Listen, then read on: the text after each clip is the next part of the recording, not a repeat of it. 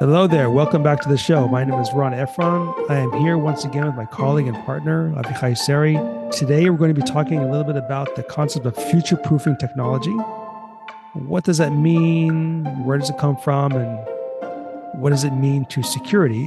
So, Avichai, why don't we start right away with a small definition of what does future proofing mean? So, future proof architecture refers to the design of a system, products, or structure that is capable of adapting to new and changing technology. To answer the question of what would be the relevancy of this product or this software in five years from now, right. without requiring any significant modifications or replacements. Okay. The goal of future proof architecture is to ensure that the system remains relevant, efficient, and effective even as the technology and requirements change.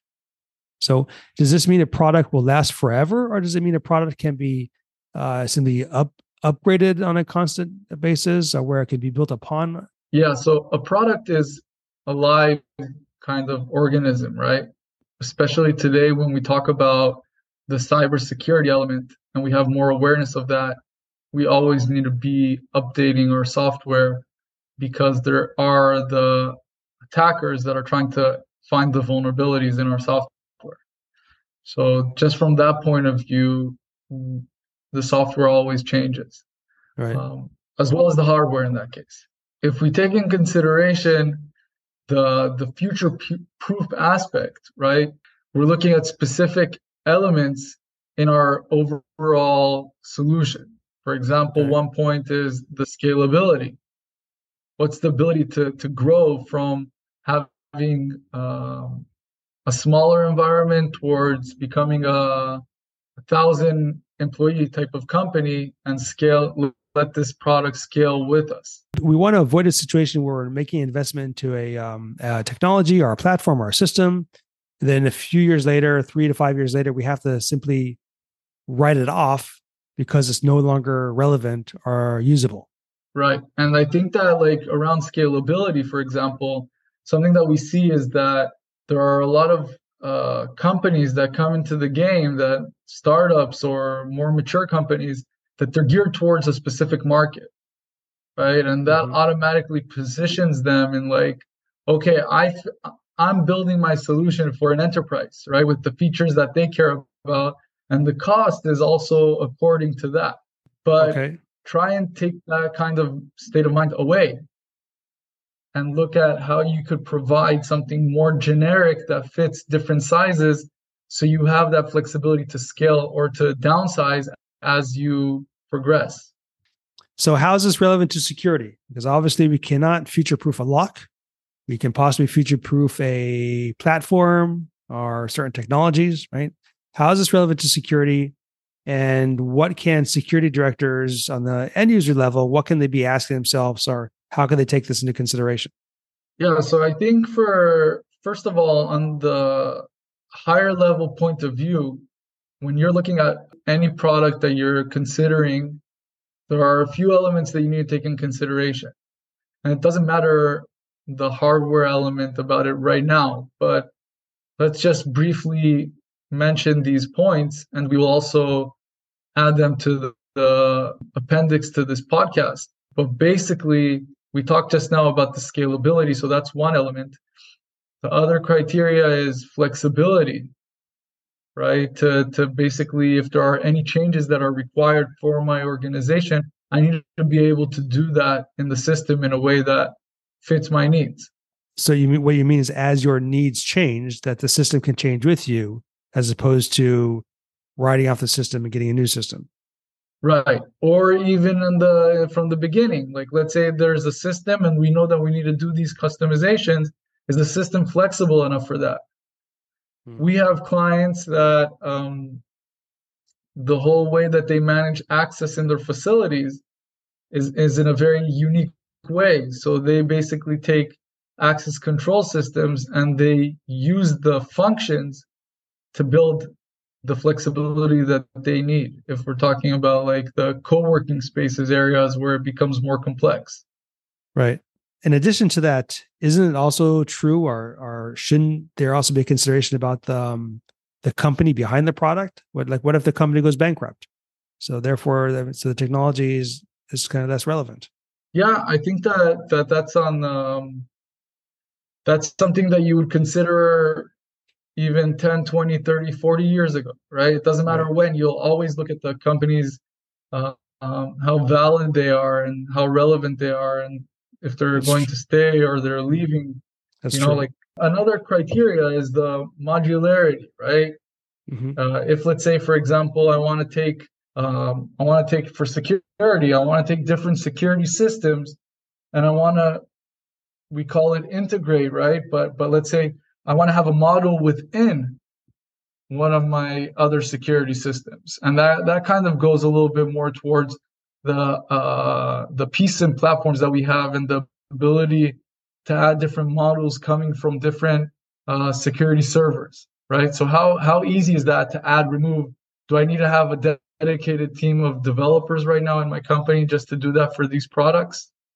That's a question that's relevant for future-proof architecture. Mm.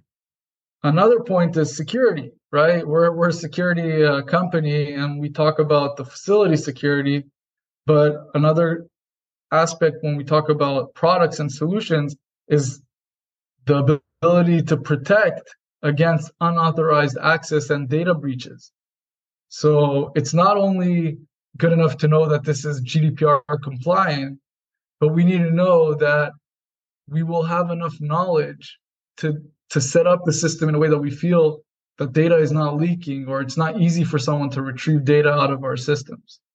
I'm just thinking about examples. So some examples here might include moving to a cloud-based technology or, or architecture for security, where where that will always be updated by the vendor, um, both from a foundational point of view, from architectural point of view, but also from the systems uh, point of view.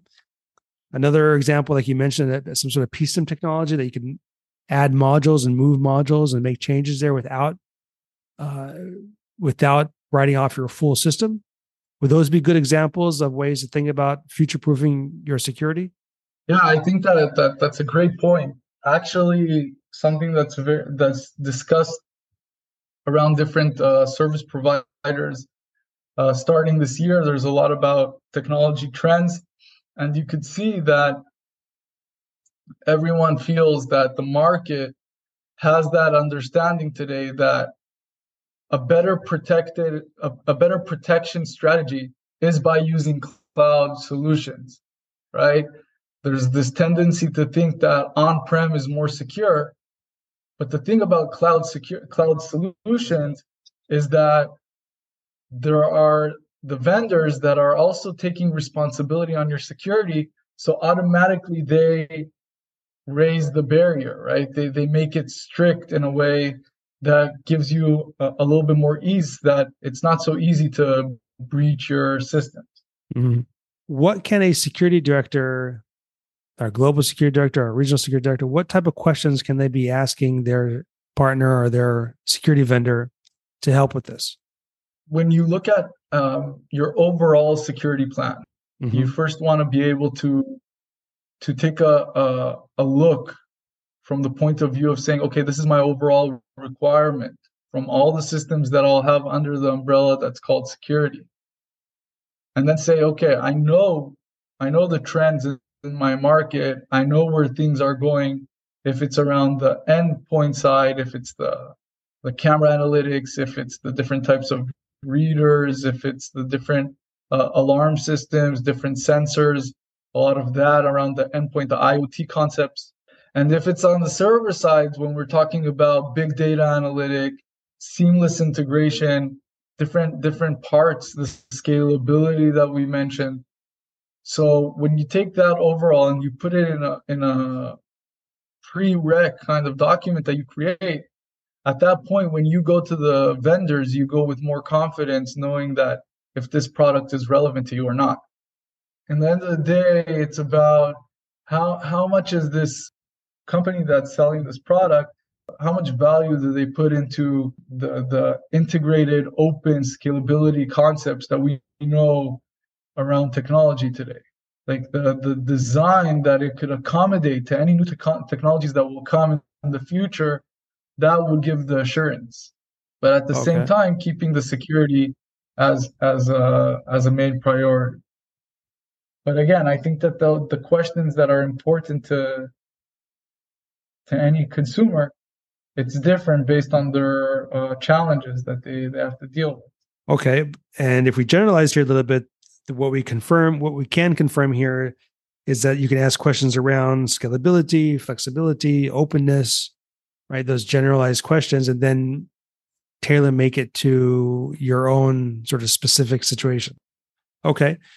Uh, offline, you mentioned a little bit about the, um, you know, there's been a lot of development recently with AI. Does this come into play at all around future proofing architecture?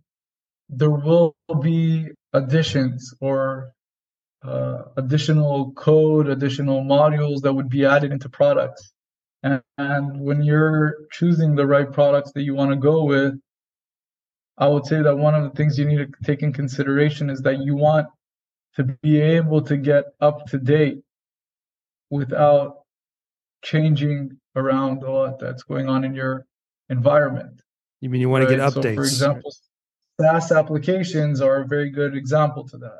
Like imagine that right now um, we would have our mobile devices instead of uh, whoever's an Apple user, for example, they get a request for a software update. Also Android, the same.